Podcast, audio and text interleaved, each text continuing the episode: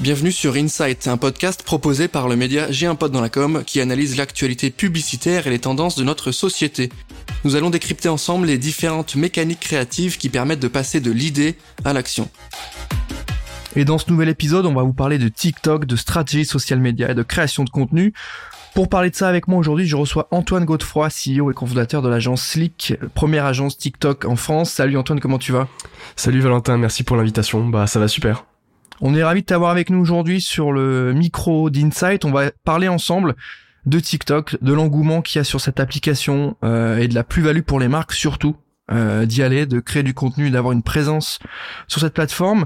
Euh, aujourd'hui, on le sait, TikTok c'est plus à présenter, mais il y a eu un essor considérable, notamment sur la dernière année. On est à peu près à 800 millions d'utilisateurs actifs dans le monde, c'est pas mal.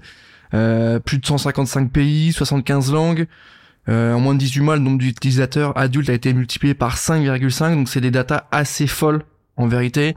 Euh, Aujourd'hui, TikTok, c'est le sujet de prédiction de votre agence, c'est là-dessus que vous bossez, c'est là-dessus que vous travaillez.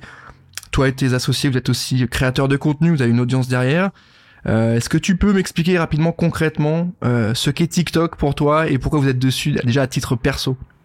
Ouais, bah, euh, déjà euh, TikTok, euh, c'est une toute nouvelle plateforme où on a eu, comme tu l'as dit, une très très grosse croissance ces dernières années. Ça veut dire que tu vois, pour atteindre le milliard d'utilisateurs, Facebook a mis 7, 8 ans, TikTok l'a fait en moins de 4 ans. Et donc on peut voir que forcément au début on a eu une audience assez jeune et avec du contenu qui est assez, je dirais, polarisant euh, par rapport au contenu qu'on pouvait avoir sur Instagram, sur Facebook, sur YouTube, euh, du contenu euh, du contenu qui était du coup beaucoup plus spontané, beaucoup plus authentique. et puis je dirais que la vraie particularité de TikTok, c'est son algorithme et ça je pense qu'on aura le temps de, de le voir un peu après, mais c'est que la diffusion ne se fait pas comme sur les autres plateformes sous forme de réseau social, mais plutôt sous sous forme de de ce que TikTok appelle content graph, ça veut dire que c'est basé sur le contenu et la qualité du contenu seulement et pas sur le nombre d'abonnés qu'on a ou le nombre de personnes qu'on suit. Donc tout ça fait que TikTok est en train de grossir. On a de véritables tendances autour de, TikTok. On a du contenu qui, se retrouve partagé sur Instagram en Reels, qui se retrouve partagé euh, sur YouTube. Et donc la toile se fait vraiment inonder euh, par le contenu TikTok. Et donc euh, voilà, il y a des gros enjeux forcément pour les marques pour toucher cette audience qui en France représente plus de 17 millions d'utilisateurs actifs. C'est la raison pour laquelle tu t'es penché dessus en amont. Donc j'imagine que tu étais utilisateur TikTok avant de monter l'agence. Ouais, c'est ça. Euh, à peu près euh, mois avant de lancer Slick, euh, j'étais du coup bah, ce qu'on appelle TikToker. J'avais plus de 150 000 abonnés et je me suis lancé d'abord premièrement en tant que créateur de contenu pour tout simplement comprendre comment fonctionnait TikTok et le mécanisme de, création de de contenu sur TikTok, de faire grossir un compte. Et, et voilà, c'est là où je me suis rendu compte qu'il y avait une vraie opportunité quand en quelques mois j'ai pu fédérer une grosse communauté, avoir plusieurs millions de vues. Et je me suis dit voilà, si si les marques réussissent à, à comprendre ça et, et à le dompter, ça peut avoir de un réel bénéfice que ce soit euh, déjà en termes de notoriété, mais aussi euh, ensuite en termes de, euh, de, business et de conversion. Aujourd'hui, avec tes associés au sein de l'agence Slick, vous bossez pour des marques plutôt sympas à base de, du wagon, à base de Pokawa, à base de Levis, etc. L'agence a un an aujourd'hui, enfin c'est ça à peu près? Ouais, c'est ça. On a lancé en janvier 2021.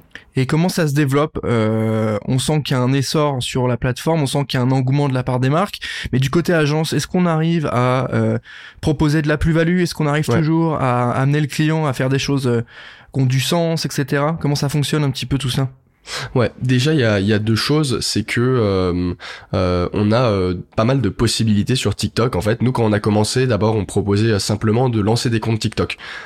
c'est ce qu'on a fait sur nos comptes personnels, nous les trois associés qui avons un compte, comme je t'ai dit, avec une grosse communauté. Et donc c'est ce qu'on proposait aux marques. Là déjà l'intérêt pour une marque, il est clair, c'est de pouvoir fédérer une audience assez rapidement qui compte plusieurs dizaines, plusieurs centaines de milliers d'abonnés. Ça forcément, c'est un impact qui est super important parce que du coup la marque va être connue par les utilisateurs TikTok et surtout elle va pouvoir euh, communiquer euh, de façon beaucoup plus forte avec beaucoup plus d'impact que euh, sur Instagram tu vois. Si on prend par exemple l'exemple de, de Pokawa la chaîne de restaurant sur Instagram on a quand même du contenu qui a moins d'émotion que le contenu TikTok où on a du divertissement où on voit de beaucoup plus près les produits où on peut les voir testés par des inconnus dans la rue. Tu vois on va quand même beaucoup plus loin sur les concepts créatifs.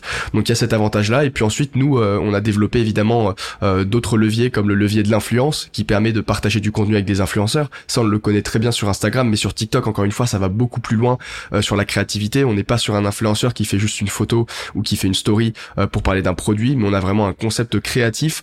donc ça va un peu plus loin. Et puis ensuite, évidemment, TikTok Ads, la régie publicitaire qui se développe beaucoup, où du coup, on peut faire des campagnes qui redirigent du coup du trafic sur le site internet, qui génère qui génère des ventes. Et donc ça aussi, c'est des fonctionnalités qui sont en cours de développement où les marques peuvent avoir beaucoup de d'avantages à commencer déjà à faire ça pouvoir le maîtriser et du coup quand la, la, compétition va augmenter sur TikTok ce qui va arriver et c'est normal les marques seront déjà bien préparées pour pour y faire face hmm, en tout cas, c'est la promesse un peu que vous apportez au, à vos clients, c'est de, c'est de d'exceller. Hein, je vois sur votre site d'exceller enfin sur sur TikTok. C'est un petit peu la promesse marketing et c'est intéressant dans la mesure où l'offre se développe de plus en plus de la part des agences. Euh, et c'est d'autant plus intéressant dans la mesure où euh, il y a une expertise de votre côté aussi sur l'aspect euh, audience? C'est ça, en fait. Nous, ce qu'on a pu voir euh, avant de se lancer, c'est qu'il y avait pas mal de marques qui mettait des gros budgets sur TikTok. C'est-à-dire que elle, elle, se disait déjà, ok, il y a une, y a une grosse euh, audience sur TikTok, donc j'ai envie d'y aller. Et en fait, soit elle le faisait toute seule, soit elle le faisait accompagnée d'agences, mais on avait du contenu qui était pas adapté.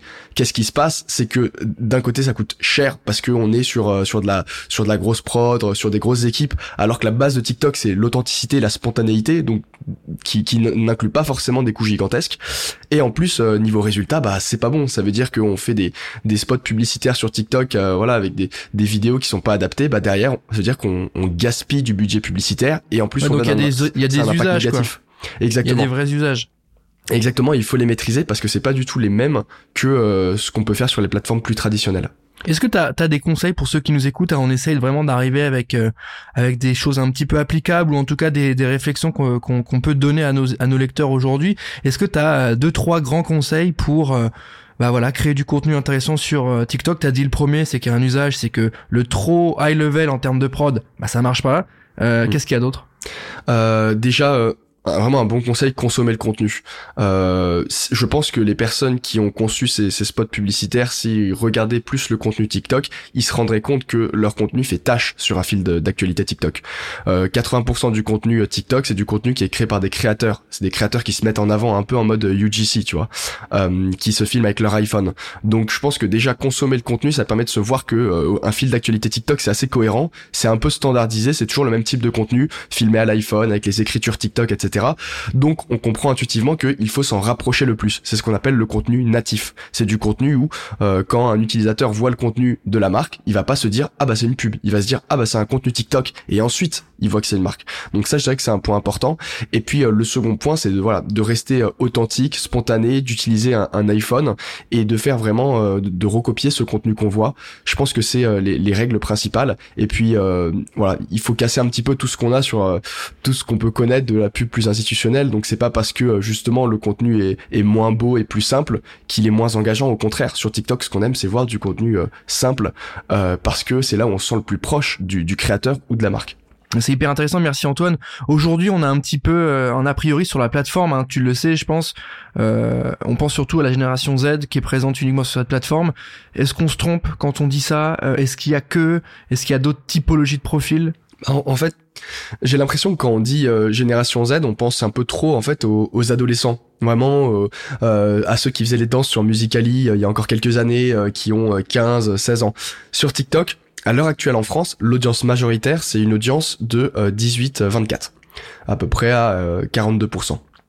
Et la seconde audience majoritaire, à, peu près un quart, c'est euh, les 25-34. Donc déjà, avec ces chiffres-là, on se rend compte que l'audience d'adolescentes, bah, c'était le cas il y a quelques années, mais ça n'est plus le cas. Donc en fait, pour pas mal de marques, bah, les personnes qui ont entre 18 et 34 euh, ans, bah, c'est en fait justement le cœur de cible. Donc pour toutes ces marques-là, il y a une opportunité euh, sur TikTok et donc faut avoir une stratégie concrète et, et, pertinente pour pour ce média-là.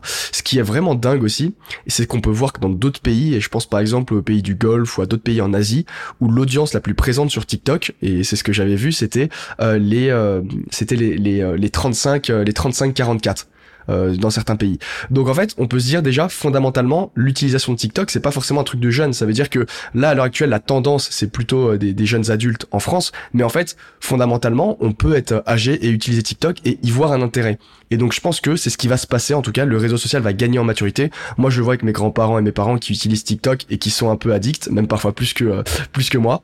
Donc euh, je pense qu'il faut être sur TikTok, capitaliser sur une audience, sur une communauté, parce que euh, quand il va y avoir plus de monde, ce sera plus compliqué, ce sera plus saturé, ça coûtera plus cher. Tu nous as parlé d'usage, tu nous as parlé de contenu natif, hein, donc ça veut bien dire de reprendre les codes de la plateforme. Et on le voit de plus en plus, les marques qui font du TikTok Ads ont compris ça et généralement c'est plutôt bien intégré. C'était c'est par rapport à il y a tu vois 5 6 mois où c'était un peu lunaire des fois. Euh, est-ce que tu vois euh, un changement de de, bah, de considération de la part des annonceurs qui commencent à se dire ok c'est intéressant, euh, je peux arriver et faire autre chose que de bombarder de l'achat média. je peux amener, comme tu l'as dit, de l'influence pour créer des contenus. Est-ce que tu sens une maturité de la part des marques ou pas forcément? Moi ce que j'ai ressenti c'est que euh, il y a quand même cette euh, cette euh, ce, ce niveau d'éducation qui augmente. Et je pense que le travail est bien fait bah, par les agences qui communiquent mais aussi par par TikTok TikTok en France qui communique beaucoup je, le vois sur LinkedIn ou ou à travers les médias.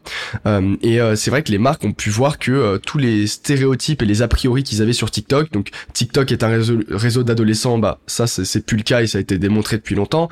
TikTok c'est un réseau pour faire de la danse. Ça aussi on voit qu'il y a une diversité de contenu et que la danse en fait c'est vraiment du contenu minoritaire. Majoritairement, on a de l'humour, des sketchs, on a du contenu éducatif. Moi, j'ai l'impression de retrouver le YouTube que je connaissais en 2015 où on avait pas mal d'éducateurs, de sketchs, d'humour, de euh, sur, euh, sur sur la plateforme. Et c'est ce qu'on retrouve sur TikTok. Donc, euh, en effet, là, les marques se disent ok, il y a des choses à faire sur TikTok. Et donc, c'est pour ça que elles s'éduquent, elles commencent à, à tester par elles-mêmes avec des agences. Et voilà, même si en fait ça va pas forcément avoir les résultats escomptés, c'est déjà commencer à avoir des learnings sur TikTok concret de se dire ok j'ai tenté de l'achat média j'ai eu de tels résultats je vais tenter euh, de faire de, euh, de lancer mon compte et, je vais pouvoir voir ce qui va se passer et d'expérimenter je pense que c'est la, première étape et c'est vraiment super important tu nous as parlé rapidement au début de l'algorithme hein. Euh, on le voit sur TikTok on a des contenus qui performent assez fort assez vite parfois de manière de manière un peu inexplicable entre guillemets où on se dit bah attends là j'ai performé en 2-3 mois je suis passé de 0 à, à 1000 à 10 000 50 000 donc c'est assez intéressant comment il marche cet algorithme? Qu'est-ce qui, qu'est-ce qui va encourager? Quel type de contenu il va encourager? Et versus un Instagram, qu'est-ce qui va le différencier? Ouais, donc la principale différence avec les algorithmes qu'on a, nous ce qu'on connaît bien, c'est ce qu'on appelle les réseaux sociaux qui diffusent le contenu par rapport euh, aux personnes que tu suis. Donc sur Facebook, tu vois le contenu de tes amis, sur Instagram, tu vois le contenu euh, des personnes que tu suis et c'est le principal euh, moyen de diffuser. Sur TikTok, c'est complètement c'est complètement différent. Le contenu, il va être diffusé juste par rapport à la qualité du contenu qui est jugé par l'algorithme et par le, le profil d'utilisateur que tu as et qui est aussi jugé par l'algorithme. Donc typiquement, moi, euh, admettons que je suis un fan de voiture, je télécharge TikTok, je commence à voir des vidéos, il va me proposer plein de contenu, l'algorithme. En l'espace de deux heures, il va savoir exactement le type de contenu que j'aime, c'est-à-dire les voitures, et j'aurai un fil d'actualité rempli euh, de vidéos de voitures. Euh, et donc ça, l'algorithme va le comprendre tout seul. J'ai pas besoin de suivre des personnes. Et donc c'est ça qui fait que euh, on se retrouve avec une plateforme vraiment addictive et simple d'utilisation parce qu'en fait t'as pas besoin de connaître des gens ou de suivre des personnes pour euh, justement avoir une utilisation de TikTok et commencer à découvrir des choses et à te divertir. Pour les créateurs et pour les marques, les marques c'est aussi super intéressant. Ça veut dire que tu lances ton compte sur TikTok, bah, tu peux tout de suite toucher euh, des personnes, faire plusieurs millions de vues simplement parce que euh, voilà ton contenu est jugé pertinent par TikTok. Maintenant, qu'est-ce que c'est que du contenu jugé pertinent? L'algorithme va avoir plusieurs critères. Comme je l'ai pu, j'ai pu le dire, euh, le nombre d'abonnés, euh, euh, voilà, la notoriété du compte, c'est pas forcément le plus important. Au contraire, le plus important, ça va être deux choses. C'est le taux de rewatch, donc en gros le, le nombre de fois que les utilisateurs vont revoir une vidéo. Et le deuxième, euh, le deuxième point, c'est le taux de complétion. Ça veut dire est-ce que les personnes regardent jusqu'au bout la vidéo? Et ça, c'est les métriques les plus importantes. C'est-à-dire que quand on crée du contenu sur TikTok, il faut que les personnes le regardent. Et c'est logique. TikTok a envie que les, les utilisateurs regardent le contenu jusqu'à la fin, parce que derrière, c'est de l'attention qu'ils peuvent vendre aux annonceurs. Donc voilà, en tant que créateur, en tant que marque, c'est le truc le plus important. Et ensuite, évidemment, l'engagement, les commentaires, les likes et les partages. Et c'est ensuite que, dans un second temps, que la notoriété du compte, le nombre d'abonnés va être important pour la diffusion. Comment on crée aujourd'hui euh, euh, un contenu qui répond aux enjeux que tu viens de citer quand tu as dit le rewatch, donc c'est consommer plusieurs fois la vidéo, ça veut dire quoi? Ça veut dire qu'on l'a bien aimé, ça veut dire qu'elle nous a fait marrer, ça veut dire qu'on y a trouvé un intérêt, donc on la regarde plusieurs fois. Comment on arrive à se rentrer, à rentrer sur ces rails et se dire bon alors, euh, je dois faire ci, ça, ça, tu l'as dit, natif, texte TikTok, évidemment, ça on le sait maintenant. Est-ce qu'il y a une méthode de montage? Est-ce que il y a un enjeu sur le son? Je pense qu'il y a un vrai, vrai gros sujet sur le son. C'est pour ça que TikTok fait des collabs avec des boîtes, euh, des labels, des boîtes de qui, qui gèrent les, les droits des auteurs euh, et des artistes. Comment on fait? En fait, c'est que euh, sur TikTok, on a du contenu qui est qui est assez court et justement sur ces contenus, on va avoir du rewatch. Ça va être du contenu qui va durer 10, 15, 20 secondes, qui va être très percutant, qui va droit à l'essentiel et la plupart du temps, en tant qu'utilisateur, et moi quand je regarde des vidéos plusieurs fois, c'est que euh, elle va vraiment nous divertir, avoir un impact, et souvent ça va être des choses assez humoristiques ou des vidéos où on n'a pas capté toute l'attention. Moi quand je crée du contenu éducatif, je parlais avec un débit assez rapide sur des vidéos qui duraient une trentaine de secondes, ce qui faisait que j'étais quasiment sûr que les personnes vont avoir suffisamment d'informations dans la vidéo pour comprendre l'intérêt de la vidéo, mais euh, vont manquer de subtilité et donc vont la regarder une seconde fois pour avoir toutes les informations. Donc ça, avec du contenu éducatif, je, pouvais jouer là-dessus. Si on va être sur du contenu plus divertissement, bah ça va être à peu près la même chose, mais ça veut dire qu'il faut faire une blague qui va avoir un gros impact et donc que les personnes vont regarder une seconde fois pour rire à nouveau, tout comme quand on regarde un mème sur internet ou un ou une image assez drôle, on va pouvoir la, la regarder et rester euh, devant euh, assez longtemps parce que euh, ça nous fait rire et ça nous divertit.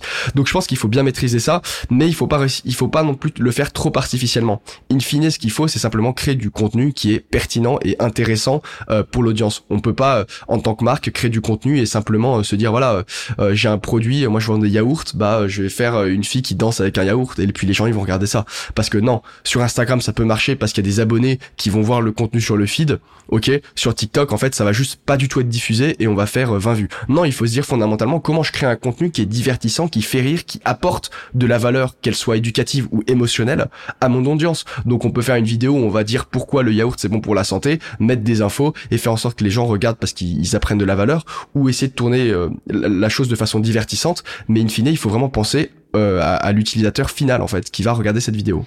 Est-ce qu'il y a des choses à, éviter concrètement quand tu parles d'utilisateur final justement Qu'est-ce qu'il ferait partir Qu'est-ce qu'il ferait ne pas liker? Est-ce qu'il y a des choses vraiment à éviter? Euh, Est-ce qu'un montage trop long est à éviter? Est-ce que trop d'effets c'est à éviter? Est-ce que il y a des choses comme ça qu'il faut absolument éviter?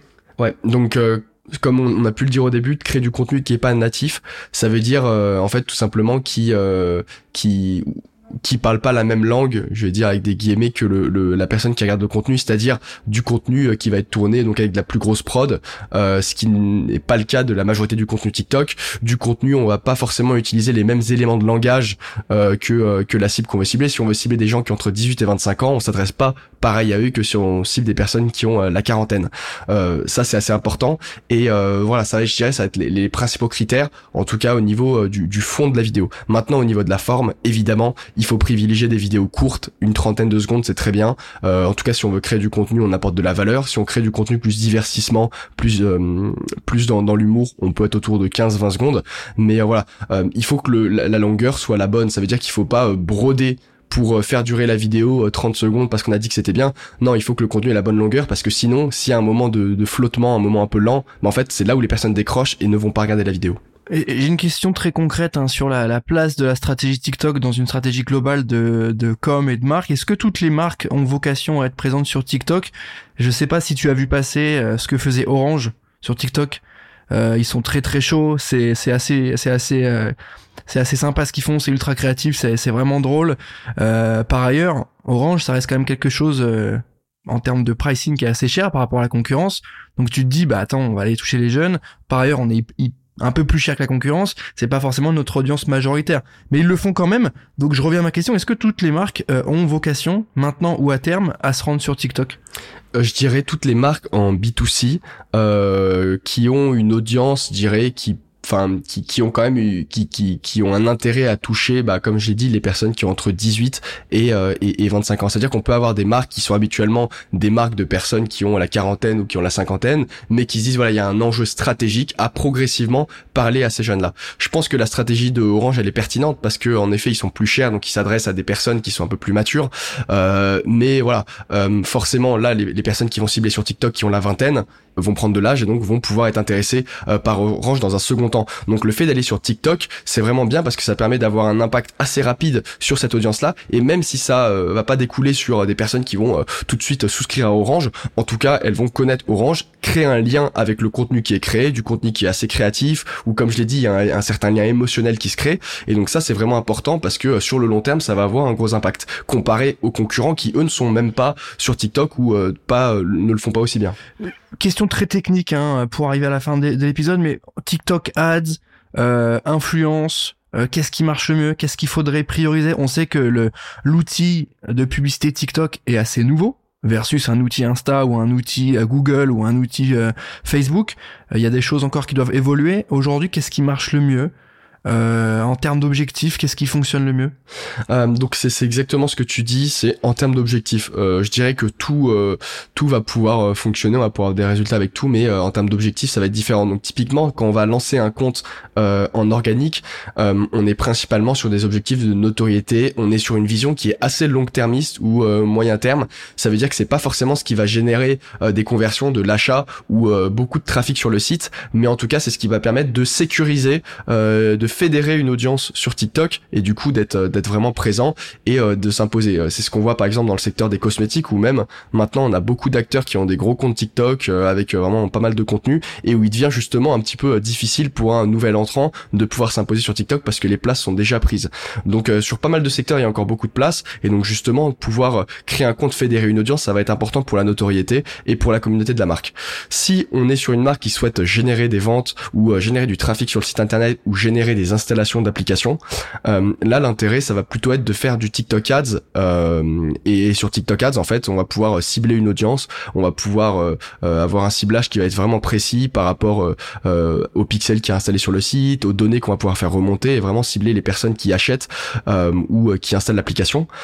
évidemment, comme tu l'as dit, c'est pas aussi développé que sur Facebook Ads et du coup sur sur Instagram. Donc il y a beaucoup d'améliorations qui sont en train d'être faites sur TikTok, mais commencer à faire ça ça va permettre de faire des résultats, d'avoir des premiers tests, et je pense que ça va encore une fois être assez important parce que ces learnings qu'on fait maintenant, même si l'algorithme euh, de TikTok Ads est en cours d'évolution, voilà, c'est des learnings qu'on aura fait et qui vont permettre d'améliorer les prochaines campagnes au fur et à mesure que l'outil euh, va s'améliorer. Mais donc pour tous les objectifs de trafic, d'installation et de conversion, c'est la bonne démarche. Et enfin, les influenceurs, c'est quelque chose qu'on peut utiliser pour la stratégie qu'on va avoir sur le compte en organique ou sur TikTok Ads, en leur euh, demandant de faire des vidéos. encore une fois, il faut bien les encadrer pour être sûr que ça sert les intérêts de la marque et que ce soit pas une vidéo de l'influenceur euh, euh, pour divertir son audience, mais il faut que ça réponde euh, aux, intérêts de la marque. Et donc les influenceurs, voilà, peuvent être dans, dans les deux leviers que j'ai présentés là et sont assez importants parce qu'en fait c'est ça, c'est que les personnes sur TikTok consomment du contenu fait par des créateurs. Donc en fait s'exprimer sur TikTok avec des créateurs, c'est s'assurer d'avoir du contenu natif et qui va intéresser l'audience. Merci Antoine pour les infos. Tu nous l'as dit, on a évoqué les formats qui marchent, euh, les formats euh, à prendre en compte et les choses à éviter. On n'a pas encore évoqué les challenges, euh, a priori gros formats, gros enjeux marketing pour les marques. C'est l'occasion de dévoiler votre dernière actu au sein de l'agence avec Kills, qui est un outil, un SaaS pour amener les marques à créer elles-mêmes des challenges, c'est ça? Est-ce que tu peux nous expliquer déjà ce format, comment il marche et à quoi il va servir? Ouais, tout à fait. Donc nous, on s'est d'abord lancé sur euh, l'industrie musicale parce que c'est là où les challenges performent le plus et, euh, et euh, voilà, il n'y a pas de pression commerciale. C'est pas un challenge pour une marque, c'est vraiment un challenge pour une musique. Donc en fait, c'est le, le format le plus natif pour utiliser encore une fois le, le, mot magique à TikTok. Et donc en fait, on a une plateforme qu'on va proposer, enfin qu'on propose déjà au label de musique et qui en fait leur permet de lancer un challenge sur TikTok. Donc pour ça, ils ont juste à se connecter, à choisir un son et à le proposer du coup à notre euh, à notre euh, audience de créateurs. Donc on a euh, plusieurs milliers de créateurs sur la plateforme et donc en fait les créateurs vont participer à ce challenge en répondant au brief et en utilisant du coup la musique et en fait les dix premiers qui ont fait le plus de vues sont sélectionnés et gagne en fait euh, le montant de la loterie. Donc c'est un peu un type de jeu concours où on va avoir plusieurs centaines de participations et euh, les dix premiers euh, sont rémunérés. Donc ça permet à faible coût et de façon automatisée de pouvoir lancer un challenge sur TikTok et du coup pour les labels de musique l'intérêt c'est d'avoir beaucoup de production de contenu, d'avoir un son qui va pouvoir gagner beaucoup plus de visibilité sur TikTok et ensuite évidemment ce dispositif peut être amplifié avec une campagne avec des plus gros influenceurs qui reprennent la trends. donc en fait on essaye de lancer artificiellement quelque chose qui à l'heure actuelle sur TikTok TikTok se lancent principalement naturellement. Ouais, c'est ça. Il y a un vrai insight et on terminera là-dessus. Mais il y a, il y a, vous capitalisez de manière créative et intelligente sur un vrai insight qui est, euh, on exploite des musiques et parfois on en fait péter. Euh, qu'on ne connaissait pas avant. Tu, toi et moi, on le sait, hein, la phrase ah c'est une musique TikTok. Non, c'est une musique d'un artiste qui a bossé pour sortir son album et tu la connais via TikTok parce que TikTok, il y a eu des centaines et des centaines et des milliers de vidéos qui ont été créées à partir de ce son-là. Et je trouve ça hyper intéressant cette réflexion un petit peu euh, euh, retour à l'insight, qu'est-ce qui fonctionne, quel est l'usage des gens, et derrière on en profite pour faire quelque chose d'intelligent d'un point de vue market. Exactement. Et comment les comment les labels peuvent le maîtriser? Parce que là c'est c'est ils le voient mais ils sont impuissants face à ça parce que s'ils veulent lancer de façon traditionnelle une campagne avec Slick, ça va coûter trop cher et t'imagines bien qu'un label qui sort 4 5 sons par semaine peut pas se permettre de lancer et de faire une grosse campagne à plusieurs dizaines de milliers d'euros pour chaque challenge, c'est pas possible. Donc euh, il faut un outil justement pour pouvoir le faire rapidement à bas coût de façon automatisée. Donc c'est ce qu'on propose et on est en train de le développer. On va euh, lever euh, des fonds en subvention et euh, et voilà et agrandir l'équipe, développer la V2 et euh, continuer de bosser avec des labels. C'est concrètement c'est du c'est du GC concrètement. Exactement, c'est des campagnes euh, du à forte valeur ajoutée, on va dire. C'est ça, des campagnes du GC où du coup vu que c'est sur TikTok, on identifie le son de l'artiste en l'utilisant, ce qui fait que ça augmente la visibilité du son. Ok, mais c'est hyper intéressant. Je vous invite tous à suivre ça. Euh, on a fait un article à ce propos qui détaille un petit peu la mécanique et la stratégie euh, qui est derrière. Merci Antoine déjà d'avoir pris le temps de répondre à toutes mes questions. Merci beaucoup Valentin. On arrive à la fin de cet épisode d'Insight. Euh, n'hésitez pas à poser vos questions euh, et à laisser vos commentaires sur Apple Podcast. C'est toujours bon pour le référencement et surtout de mettre 4 étoiles. Merci encore à toi Antoine, merci à tous de nous avoir écoutés. On se retrouve rapidement pour un prochain épisode d'Insight et moi je vous dis à très bientôt.